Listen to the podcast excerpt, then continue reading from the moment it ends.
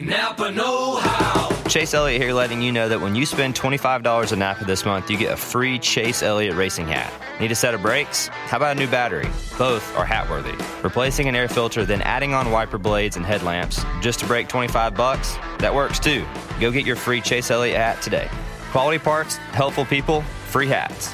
That's Napa know-how. Napa know-how. At participating Napa Auto Parts stores while supplies last. Offer ends three thirty-one nineteen.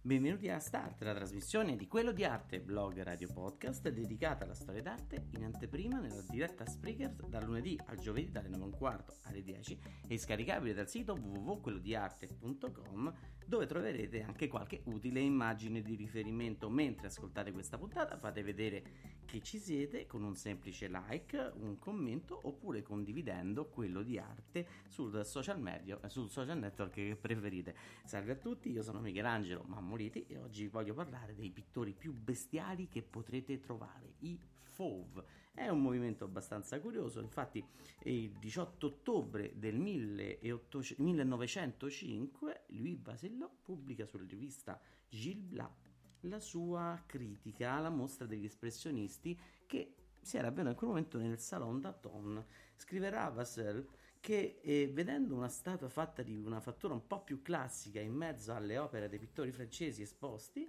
ecco, commenta quest'opera dicendo voilà, Donatello dans les cages de Fauves, cioè, ovvero Donatello in mezzo a una gabbia di Fauves. Scusate se lo dico alla romana, ma mh, la locuzione penso che sia stata proprio in questo momento. Eh, considerate che Vauxcelles non è uno di quelli là che eh, se la lasciava molto dire. Successivamente nel millenovecentootto, dopo aver visto un quadro di Braque, lo descrisse come pieno di piccoli cubi, battezzando definitivamente il cubismo, e nel millenovecentoundici coniò anche il termine tubismo per descrivere quello che è lo stile di Ferdinand Léger, un uomo di grande fantasia.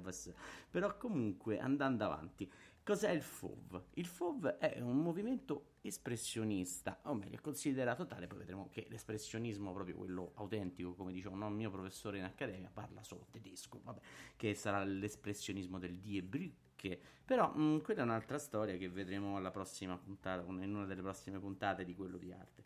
Beh, mh, e di Start. Quindi cos'è il Fauve? È un'arte che eh, si mh, concentra prima di tutto sul colore e poi sulla figura, estendendo quelli che sono i traguardi raggiunti in un'arte post-impressionista e trasfigurando nel colore una, quella che è fondamentalmente un concetto di antinaturalismo, di distacco completamente dalla realtà. In fondo, ricordatevi sempre che quando parliamo di naturalismo stiamo parlando di artisti che rappresentano quello che vedono in modo mimetico, cercando di eh, raccontare quella che è la natura stessa. Invece in questo caso vediamo che piano piano c'è un lento tracimare da quei movimenti di post-impressionismo, soprattutto quelli eh, di Seurat, Van Gogh, Gauguin, Cézanne, che diciamo vanno a prendere proprio quell'aspetto che è meno vicino alla natura. C'è una, c'è un'intenzione, uno stimolo proprio a distaccarsi da quello che è la realtà. In fondo prendono un po' letteralmente la eh, lezione di,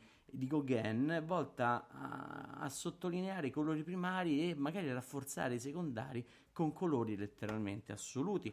E, um, Gauguin diceva esattamente questo: come vedete quest'albero? E qui sto parlando insieme al collega Serusier, non è forse verde? Quindi mettete dunque del verde, il più bel verde della vostra tavolozza, e quest'ombra non è blu, abbiate dunque paura di dipingerla più blu che potete, non abbiate paura di dipingerla più blu che potete. Quindi è quello che sta facendo l'arte di questo Mm, espressionismo, che è però di stampo francese, e c'è una grande differenza poi con quello che sarà l'espressionismo del Die Brücke tedesco, è che da una parte l'espressionismo Fauve, questo, te, questo francese, si concentra sul colore soprattutto e parla bene o male di temi fondamentali, perché è una Francia che veniva da una belle époque, quindi si stava bene a Parigi, mentre dall'altra parte in Germania all'inizio del secolo, anche perché entrambi i movimenti si sviluppano intorno al millenovecentocinque, partendo dal millenovecentocinque e bisognerebbe dire anche pochi anni in realtà, e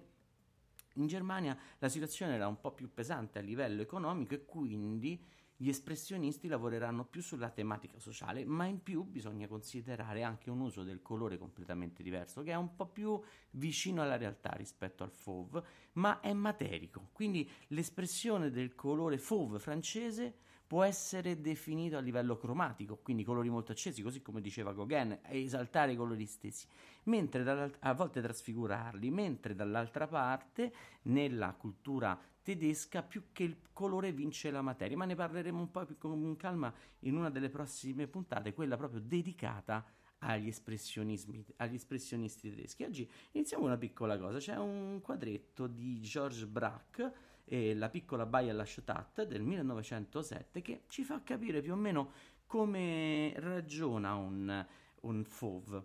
Innanzitutto Braque dobbiamo dire che ci resterà per un periodo estremamente limitato in questo gruppo, che poi sarà capitanato dal più famoso Henri Matisse, ma Georges Braque eh, inizia a considerare il colore un divisionista, esattamente come aveva fatto lo stesso Seurat. Solo che qui quei puntini cromatici che poi sono contornati dal bianco, così come è proprio nel divisionismo seurattiano, quello della Grande Jatte che abbiamo visto un po' di tempo fa, beh, in questo caso eh, questo piccolo paesaggio, una baia, noi la interpretiamo semplicemente attraverso quelli che sono piccoli segni rudimentali, molto semplici, e poi questi colori puri, primari soprattutto, ma anche qualche secondario, un po' di nero giusto per dare una connotazione un po' più forte, ma pochissimo, che eh, in fondo estende il segno del divisionismo. Quindi un divisionismo che non è più volto al contrasto di, simultaneo dei colori per eh, far vedere quella che è l'effetto um, luminoso, ma eh, diventa luce proprio, proprio del colore. Quindi è un quadro ovviamente spettacolare per quello che riguarda l'apporto cromatico, ma completamente antimimetico. Quindi vediamo che in questo paesaggio eh, pais- mh, la scelta che fa Braque è quella di non sostare su quella che è una rappresentazione reale, ma anzi rischi, azzarda, perché in, questo, in un momento in cui l'arte sta derivando dall'impressionismo e dall'altra parte d'Europa iniziano a vedersi gli stili liberty comunque ben consolidati, e andare in questa direzione ancora più impressionista dell'impressionista stesso, quindi arrivando a un'espressione molto più forte, beh, inizia a, essere, a perdere anche quell'ultimo legame con un'arte ordinaria, accademica, diciamo così, che era la rappresentazione del vero. In fondo anche gli impressionisti c'erano attenti e comunque ben motivati a, a raccontarla. Andando un po' più avanti, un'altra opera, che è invece in questo caso di André Derain, che sarà uno dei zoccoli duri del nostro Fauve, del nostro movimento Fauve, ah, mantiene e questo. Vi ricordo che delle immagini di cui sto parlando le trovate sul sito w w w punto quello di arte punto com, dove oggi eh, c'è un po' più bisogno, non si può descrivere così bene, però anche perché sono opere che mh, sono di dominio, diciamo, meno note, quindi se vi capita andatevela a vedere, andatevela a scartabellare. Bene, ecco che in questo paesaggio à couleur di André Derain del millenovecentocinque, dell'anno della, della mostra, che poi verrà criticata da Vauxcelles, in questo caso vediamo che c'è proprio l'attenzione al colore di, di Braque, ma inizia a concentrarsi e i colori primari emergono immediatamente. Si vede, come nel quadro di Braque, quella che è una tela magra. Qui sembra addirittura però creare, cercare un movimento che potevamo trovare anche nei paesaggi di Van Gogh, un po' più rudimentale, e fa specie anche questo ramo che è in primo piano, anche se possiamo dire che è interpretabile in questo senso, quello sulla destra. Cioè, questo ramo parte marrone, diventa nero, poi blu, diventa rosso, prende dei colori completamente arbitrari. Ecco che in questo momento capiamo il distacco netto che c'è tra l'espressionismo Fauve e soprattutto quello che è stato il post-impressionismo francese. Infatti, se vi ricordate quello che ci siamo detti un po' nelle, negli incontri precedenti, nelle puntate precedenti, beh, l'impressionismo, anzi il post-impressionismo, anche quello di Van Gogh, arriva a un grado di espressività talmente alto che è già espressionismo, ma l'unica cosa che lo radica ancora a delle formule impressioniste e quindi non gli farà mai fare il passaggio nell'espressionismo puro, è proprio il fatto che anche il Van Gogh stesso, beh, lui considerava i colori affini, allineati alla realtà. In fondo il campo di grano con corvi era giallo come il grano, il cielo era blu, i corvi erano neri. Invece qui si inizia a cambiare letteralmente il colore e addirittura forse arrivando a livelli che in cui, a cui Gauguin non aveva nemmeno osato pensare. Andando avanti, ecco che arriva uno dei capisaldi del nostro movimento Fauves, è Henri Matisse. Matisse, una prima opera che ci inizia a legare a questa idea di divisionismo, è appunto Lusso, Calma e Voluttà del millenovecentoquattro, addirittura diciamo l'anno prima della mostra, quindi eh, ovviamente i quadri vanno realizzati, ci vuole il, il suo tempo. E diciamo che il titolo addirittura deriva da una poesia di Baudelaire, uno dei più grandi poeti simbolisti dell'Ottocento, e non è un caso che molto spesso eh, si faccia allineamento a questa idea di un movimento Fauve che guarda al simbolismo, anche se il simbolismo diventa solo un pretesto per poi cimentarsi in quella che è una pittura fatta di colore, di materia. Qui c'è un po' di tutto, non c'è soltanto eh, il simbolismo ovviamente, ma c'è il diffusionismo che si nota in questa parcellizzazione del colore, di colori puri contornati di bianco, una deriva, in questo caso è proprio dirlo, di una deriva, eh, si sta naufragando nel mare del colore. E, e poi ecco che c'è un'attenzione alla figura che in questo caso, cosa che non abbiamo visto in Braque e, e in Derain precedentemente, inizia a interessare lo stesso Matisse. Mm, la scena ovviamente può, è una scena sulle rive di un fiume e quindi va bene, nel senso che è un paesaggio, un tema che può ricordare le bagnanti, forse con questo modo dei nudi e dei vestiti può ricordare addirittura una colazione sull'erba di Manet. Ecco, diciamo che c'è un po' di tanta arte assorbita da Matisse, ma Matisse vuol fare eh, il salto di qualità, e quindi se possiamo vedere tanta storia impressionista, ma tanto post-impressionismo col divisionismo del colore, eh, qui bisogna chiamare all'appello anche un altro personaggio importante che è Cézanne, e questo però lo noteremo ancora di più in quello che è, eh, che è ehm, La gioia di vivere. Nella gioia di vivere Matisse eh, si lascia andare a un colore più pieno, più corposo, abbandona completamente il senso stesso del divisionismo. Il colore emerge primario, fondamentale, con le sue tinte, con dei segni che ovviamente eh, non ricalcano più la realtà, ma sono ritmi dinamici sul quadro che cercano di eh, definire quella che è la eh, struttura stessa dell'opera. E poi ecco che le figure sono tratteggiate esattamente come eh, Cézanne realizzava nelle Grandi Bagnanti, che poi è del millenovecentosei, quindi è praticamente coeva quest'opera. Sembra che entrambi abbiano visto questa stessa scena, ma questa stessa scena è rappresentata in due modi completamente diversi. Cézanne nelle Grandi Bagnanti ha ancora quell'impatto impressionista, quel colore che eh, vibra sulla tela, che è fatto di colpi anche un po' larghi, ma comunque ancora che cercano di definire il senso del, della luce, della luminosità. Dall'altra parte però invece Matisse riesce a eh, sgrammaticare questa luminosità, a rendere un quadro luminoso ma per la vivacità dei colori. Colori che ricordiamo in questo momento storico sono colori di provenienza industriale, che vengono realizzati proprio dall'industria per gli artisti.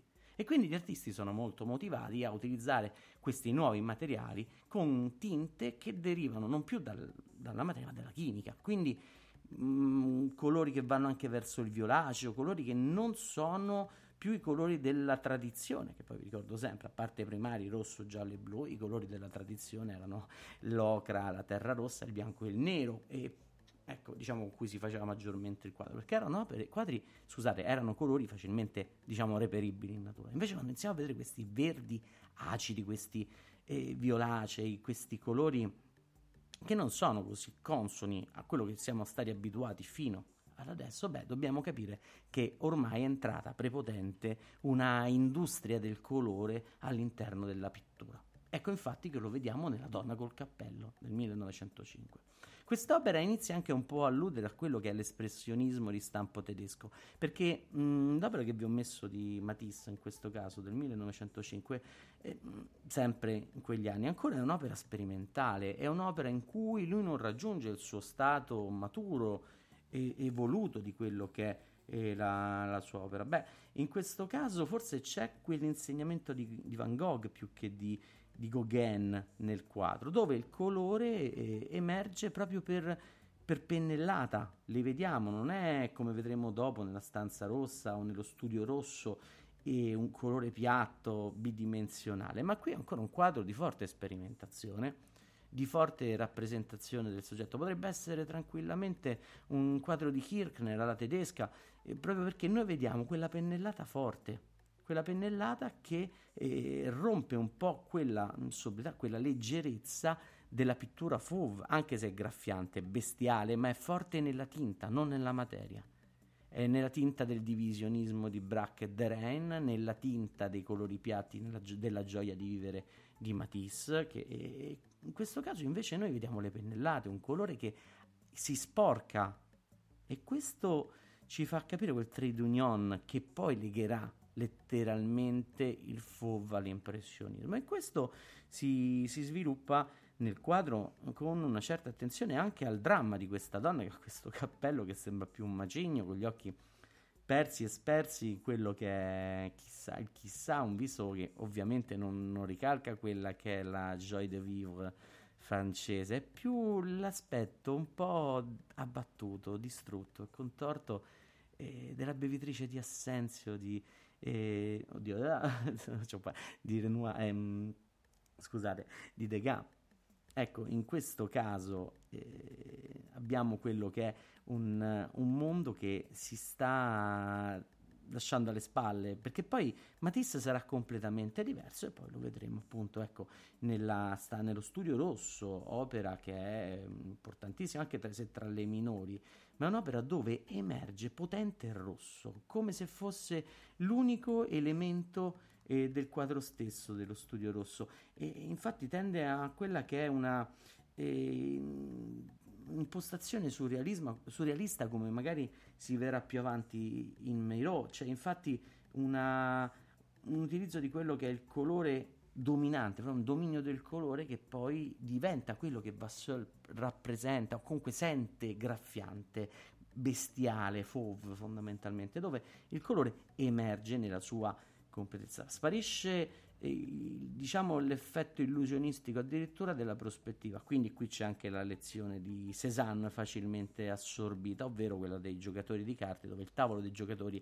era soltanto un piano verticalizzato e quindi quasi una leggera tendenza cubista, ma non è un caso, anche perché lo Studio Rosso è del millenovecentoundici, accanto vedremo c'è Picasso che ormai sta cambiando le regole della percezione della realtà e quindi eh, sta cambiando quella che è la visione reale e, e assoluta del, del mondo stesso, una visione relativa, e quindi mh, nello Studio Rosso Matisse si sente nella necessità di rappresentare quello che è un mondo che, che deve essere assoluto in ogni caso, e diventa assoluto nel colore.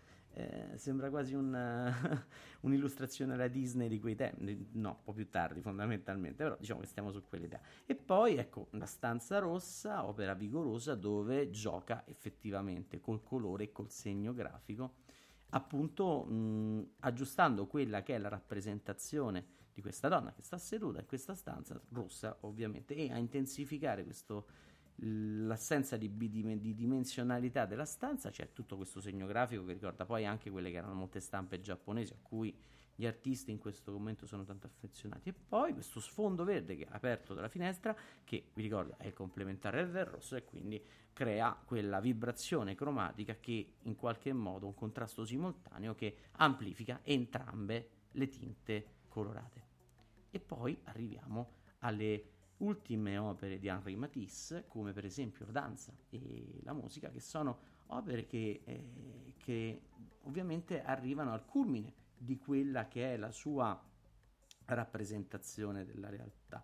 E queste due opere, La danza e La musica, sono eh, realizzate appositamente per il suo committente russo, il collezionista d'arte Sergei Skukin, per, perché? Perché lui voleva avere quello che era una scenografia per quando ascoltava la musica da solo con gli amici, ovviamente, quasi arrivare al, a parlare di opera d'arte totale, del Gesamtkunstwerk, che poi abbiamo visto in quello che era l'arte della secessione viennese, mettere insieme arti visive, arti musicali, arti poetiche, teatro, tutto insieme per arrivare a, ad avere un godimento completo, omnicomprensivo della, dell'arte stessa. E nella stanza rossa, scusate, nella danza o nella musica, che ho messo sul sito La danza, e Matisse evolve completamente. I colori arrivano a essere completamente puri, addirittura il verde rappresenta eh, la base dove ruotano queste persone, lo sfondo diventa di un blu intenso, magnifico, e i corpi in questa versione che abbiamo messo sono addirittura arancioni, in quella precedente erano ancora un po' più rosati, però in ogni caso eh, c'è una eccessivazione, scusate il termine, il nuovo neologismo, c'è cioè questo eccesso di un uso di, di direzione del colore verso quelli che sono gamme pure. C'è Cézanne, c'è Gauguin, c'è eh, molto in quest'opera, soprattutto c'è anche l'idea di un quadro che diventa poi fondamentalmente grafico, tende a una linea che sarà poi colore puro, ma questo qui ci fermiamo perché effettivamente Matisse eh, nella danza, adoperando questa sintesi, arriva al culmine di quella che è poi l'arte, l'arte Fauve. E quale sarà il passaggio successivo? Beh, il Fauve, abbiamo detto, è un movimento artistico che tende poi a un certo punto a trovare una sua eh, direzione verso altri stappi. Eh, terrà bene il pezzo lo stesso Matisse, ma poi vediamo anche che in alcune opere di Matisse, Matisse c'è un futuro appena accennato, quel futuro poi lo accoglierà Picasso. Infatti, per esempio, nella Signora in blu, che è un'opera un po' più matura, vediamo che quelle tinte che lui aveva realizzato nell'impressionismo si sommano di un vero e proprio cubismo, sembra quasi un quadro picassiano, e quindi stiamo tracimando da quella che era, pensate, un movimento che fondamentalmente nasce da un post-impressionismo e piano piano si evolve verso una visione più cubista o comunque più eh, idealizzata Del, del mondo stesso e della realtà. Beh, ehm, cosa, cosa succede in questo, in questo movimento Fauve? Beh, il movimento Fauve ci insegna che l'impostazione francese dell'arte di questo secolo è finalizzata all'eccesso del colore e della tinta, cosa che trova giusto, eh, un giusto equilibrio, un giusto finale a quella che è una ricerca che parte proprio dalla luce stessa. Quindi queste tinte graffianti che Vauxcelles, il critico, che ha dato al, al movimento Fauve all'inizio, in realtà erano soltanto un modo per riaffermare quella potenza di una luce che passa attraverso le tinte piatte del colore.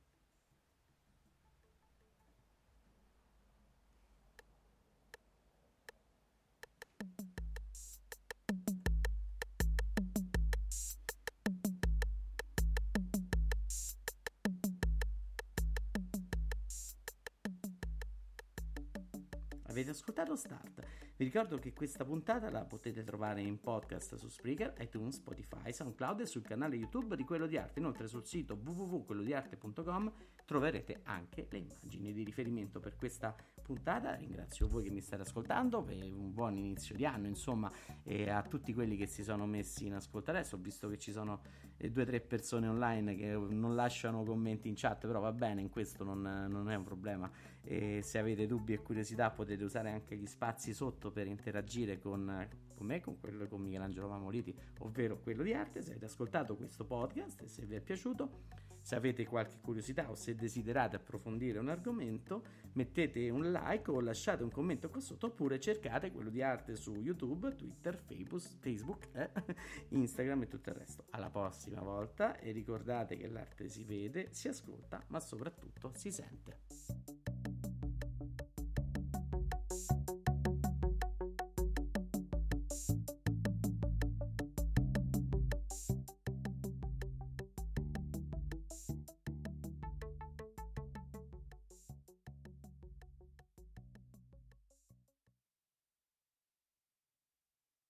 And now, an ad from Dad. All right, save money on car insurance when you bundle home and auto with Progressive.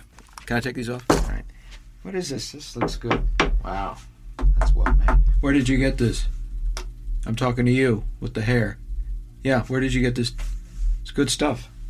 That's solid. That's not veneer, that's solid stuff. Progressive can't save you from becoming your parents, but we can save you money when you bundle home and auto. Progressive Casualty Insurance Company, affiliates, and other insurers. Discounts not available in all states or situations. Let's say you just bought a house. Bad news is, you're one step closer to becoming your parents.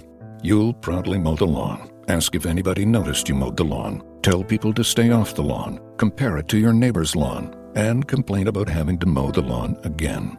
Good news is, it's easy to bundle home and auto through Progressive and save on your car insurance, which, of course, will go right into the lawn. Progressive Casualty Insurance Company, affiliates, and other insurers. Discount not available in all states or situations.